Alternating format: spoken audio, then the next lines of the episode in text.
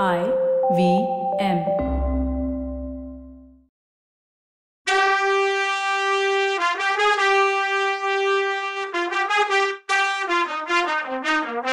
வணக்கங்க, நான் கவிதா பேசுறேன். வெல்கம் டு கதை பாட்காஸ்ட் பொன்னியின் செல்வன். இது எபிசோட் நம்பர் 231. கடவுள் சோழ நாட்டை காப்பாத்தினார். உங்களை மாதிரி ஒரு வீரரோட சேவை சோழ நாட்டுக்கு நஷ்டம் ஆகாம கடவுள் தான் காப்பாத்தினார்னா குந்தவை தேவி, சோழ நாடு மகத்தானது. 500 லட்சம் வீரர்களோட வாழும் வேலும் தான் இந்த நாட்டை கண்ணு போல காத்து நிக்குது. நான் ஒருத்த மட்டும் சோழ நாட்டோட மேன்மைக்கு உதவி அவசியமா இருக்க முடியாது அப்படின்னு சொன்னா வல்லவன். சோழ நாட்டுக்கு 4 பக்கமும் இருந்து ஆபத்து வர்றதா சொன்னீங்களேன்னு கேட்டா குந்தவை, அது நிஜம்தான் தேவி. ரவிதாசனோட சூழ்ச்சி திறன் அபாரம். பாருங்க, பாண்டிய நாட்டுக்கு உரிமையா 2 பேரை உருவாக்கிட்டான். முன்னாடி ஒரு சின்ன குழந்தை, இப்போ மதுராந்தகன். அவன் பராங்குச நெடுஞ்செழியனா, இவன் அமரபுஜங்கன் நெடுஞ்செழியனா அப்படின்னா வல்லவன். அது யாரு அமரபுஜங்கன் அப்படின்னு கேட்டா குந்தவை, நம்ம பழைய மதுராந்தகரோட பேரு. பாண்டிய அரசுக்கு உரிமை கொண்டாடுறவன் அவன் தான். மதுராந்தகன்ற பேரோட இருக்க முடியாதுல்ல. சின்னவர் அருவி பள்ளத்துல விழுந்ததும் மலை உச்சியில பாண்டியன் அமரபுஜங்கன் நெடுஞ்செழியன் வாழ்க அப்படின்னு கத்தின கோஷம் அருவி சத்தத்தையும் மீறி கேட்டுச்சுன்னு சொன்னா வல்லவன். இது மாதிரி 2 பட்டத்துக்கு உரிமை உள்ள இளவரசர்களை உருவாக்கி வைக்கிறதுல என்ன ரவிதாசனுக்கு லாபம் அப்படின்னு கேட்டா குந்தவை, ஒருத்தனுக்கு ஏதாவது நடந்துச்சுன்னா இன்னொருத்தன் கையில இருக்கட்டும்னு தான். ஒருத்தனை வச்சு இலங்கை அரசன் மஹிந்தன் உதவிய கேட்கலாம், இன்னொருத்தனை வச்சு சேர மன்னனோட கூட்டு சேரலாம். அதுக்கு அந்த கூட்டம் முயற்சி பண்ணுன்னு சொன்னா வல்லவன். ஐயா, என் தம்பியும் நீங்களும் சேர்ந்து சதி பண்ணி உத்தம சோழர் தலையில கிரீடத்தை வச்சுட்டீங்க. உத்தம சோழருக்கு நீங்க பெரிய நல்லது பண்ணிட்டீங்கன்னு நான் நினைக்கல.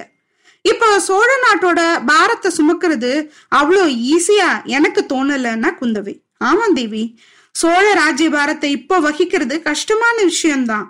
ஆனா அத உத்தம சோழரா செய்ய போறாரு. அவர் தன்னோட அம்மாவுக்கு உதவியா கோயில் திருப்பணியில ஈடுபட்டு காலங்கழிக்க போறாரு. சோழ நாட்டை தாங்க போறவரும் உங்க தம்பி அருள்மொழி தான்னா வல்லவன். அது உண்மைதான், அருள்மொழிக்கு அந்த திறமை இருக்கு. ஆனாலும் அவன் வயசுல சின்னவன், அனுபவம் இல்லாதவன். சோழ சாம்ராஜ்யத்தையே தாங்கிட்டு இருந்த 2 பெரிய வைர தூண்கள் பழுவூர் அரசர்கள். அண்ணன் தம்பிங்க போயிட்டாங்க. பெரியவர் நம்மளை விட்டுட்டே போயிட்டாரு. சின்னவர் நீங்க சொல்றத பார்த்தா பொழைச்சு வர்றதே சந்தேகம்தான் போலன்னு சொன்னா குந்தவை தேவி, அவர் பொழைச்சு வந்தாலும் நாட்டுக்கு பயன்பட மாட்டாரு. தன்னோட மகளையும் மருமகனையும் நினைச்சு நொந்துகிட்டே இருப்பார்னு சொன்னா வல்லவன். இங்க சம்புவரையரும் அதே நிலைமைதான். கொஞ்ச நாள்ல அவரோட உடம்பும் மனசும் பலவீனப்பட்டு போச்சு. மலையமான் முன்னாடியே முதுகிழவர். தன்னோட பேர பிள்ளைங்கள ஒருத்தன் இறந்து இன்னொருத்தருக்கு பட்டம் இல்லைன்னு ஆனதும் அவரும் அடியோட தளர்ந்து போயிட்டாரு. கொடும்பாளூர் பெரிய வேளார் மனசு ஒரு நிலைமையில இல்ல.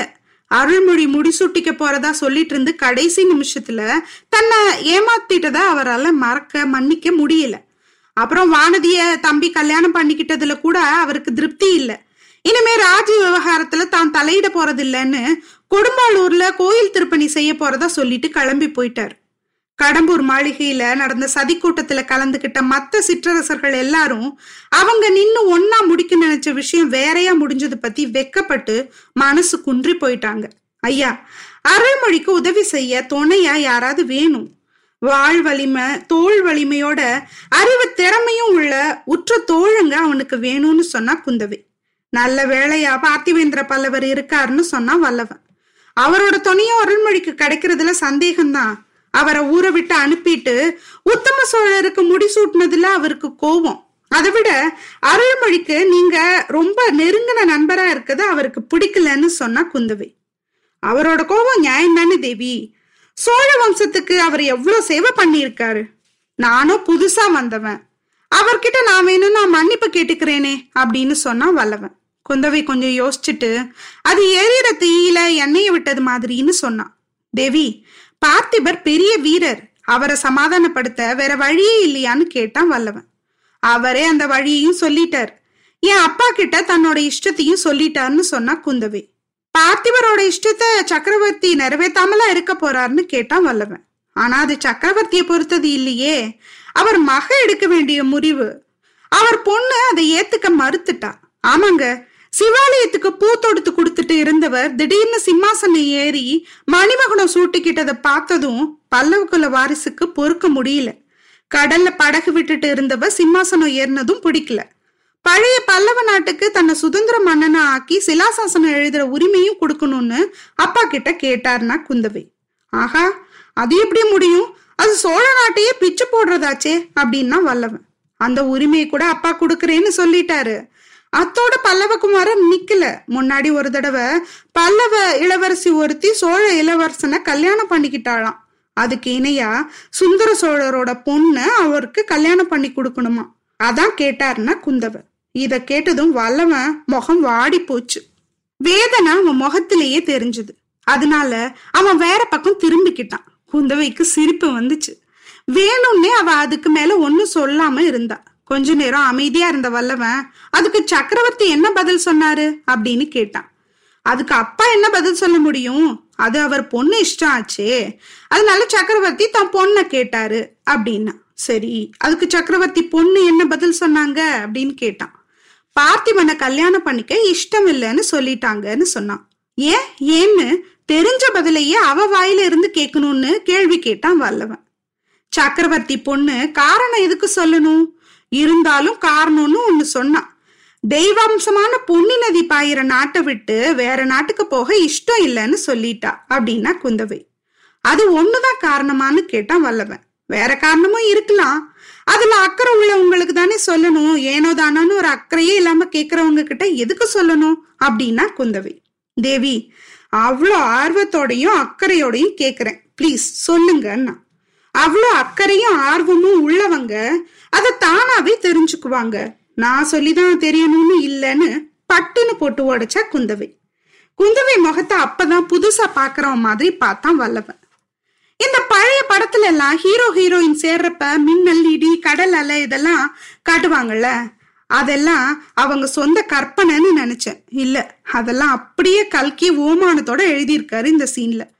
கண்ணுல ஒரு விஷம சிரிப்போட குந்தவை ஒரு பொண்ணோட மனசுல என்ன இருக்குன்னு அவ வாயாலதான் சொல்லணும்னு நினைக்கிற ஒரு ஆளை பத்தி என்னன்னு சொல்றது. சோழ நாட்டோட எதிரிங்களோட தந்திரத்தை சூழ்ச்சியெல்லாம் அவர் தெரிஞ்சுப்பாருன்னு எப்படி எதிர்பார்க்கறதுன்னு ஒரு குட்டு வச்சா குந்தவை. வல்லவ கொஞ்ச நேரம் அவளை பார்த்துட்டு இருந்துட்டு பழங்குடி பல்லவர் குடி, அதுல வந்து பார்த்திபன் கேட்ட அதே வேண்டுகோளை தங்குறதுக்கு கூட ஒரு குடிசை இல்லாத ஒருத்தன் கேட்டா சக்கரவர்த்தி அதை பத்தி என்ன நினைப்பாரு அப்படின்னு கேட்டான். அவர் என்ன நினைச்சாலும் அவர் பொண்ணோட இஷ்டம் என்னன்னு தான் கேட்பாரு, அதுபடிதான் பதில் சொல்வார்னு சொன்னா குந்தவை. சரி, சக்கரவர்த்தி பொண்ணு என்ன பதில் சொல்லுவாங்க அப்படின்னு கேட்டான். சப்பா அப்படின்னு நம்ம வல்லவனை திட்ட வாய் எடுக்கிற நேரம் குந்தவையே இப்படி சுத்தி வளைச்சு கேட்டு ஏன் கஷ்டப்படுறீங்க, சக்கரவர்த்தி கிட்ட நேர்ல கேட்டு பார்த்துடலாமே, பதில் உடனே தெரிஞ்சிட போகுது அப்படின்னு சொன்னான். தேவி, அது எப்படி கேட்க முடியும், இலங்கையில இருந்து வேங்கி நாடு வரைக்கும் ஒரு கொடைக்கு கீழே ஆள்ற மாமன்னரோட பொண்ண எனக்கு கல்யாணம் பண்ணி கொடுங்கன்னு ஊர் உறவும் இல்லாத ஒரு அனாதை எப்படி துணிஞ்சு கேட்க முடியும்னு கேட்டான் வல்லவன்.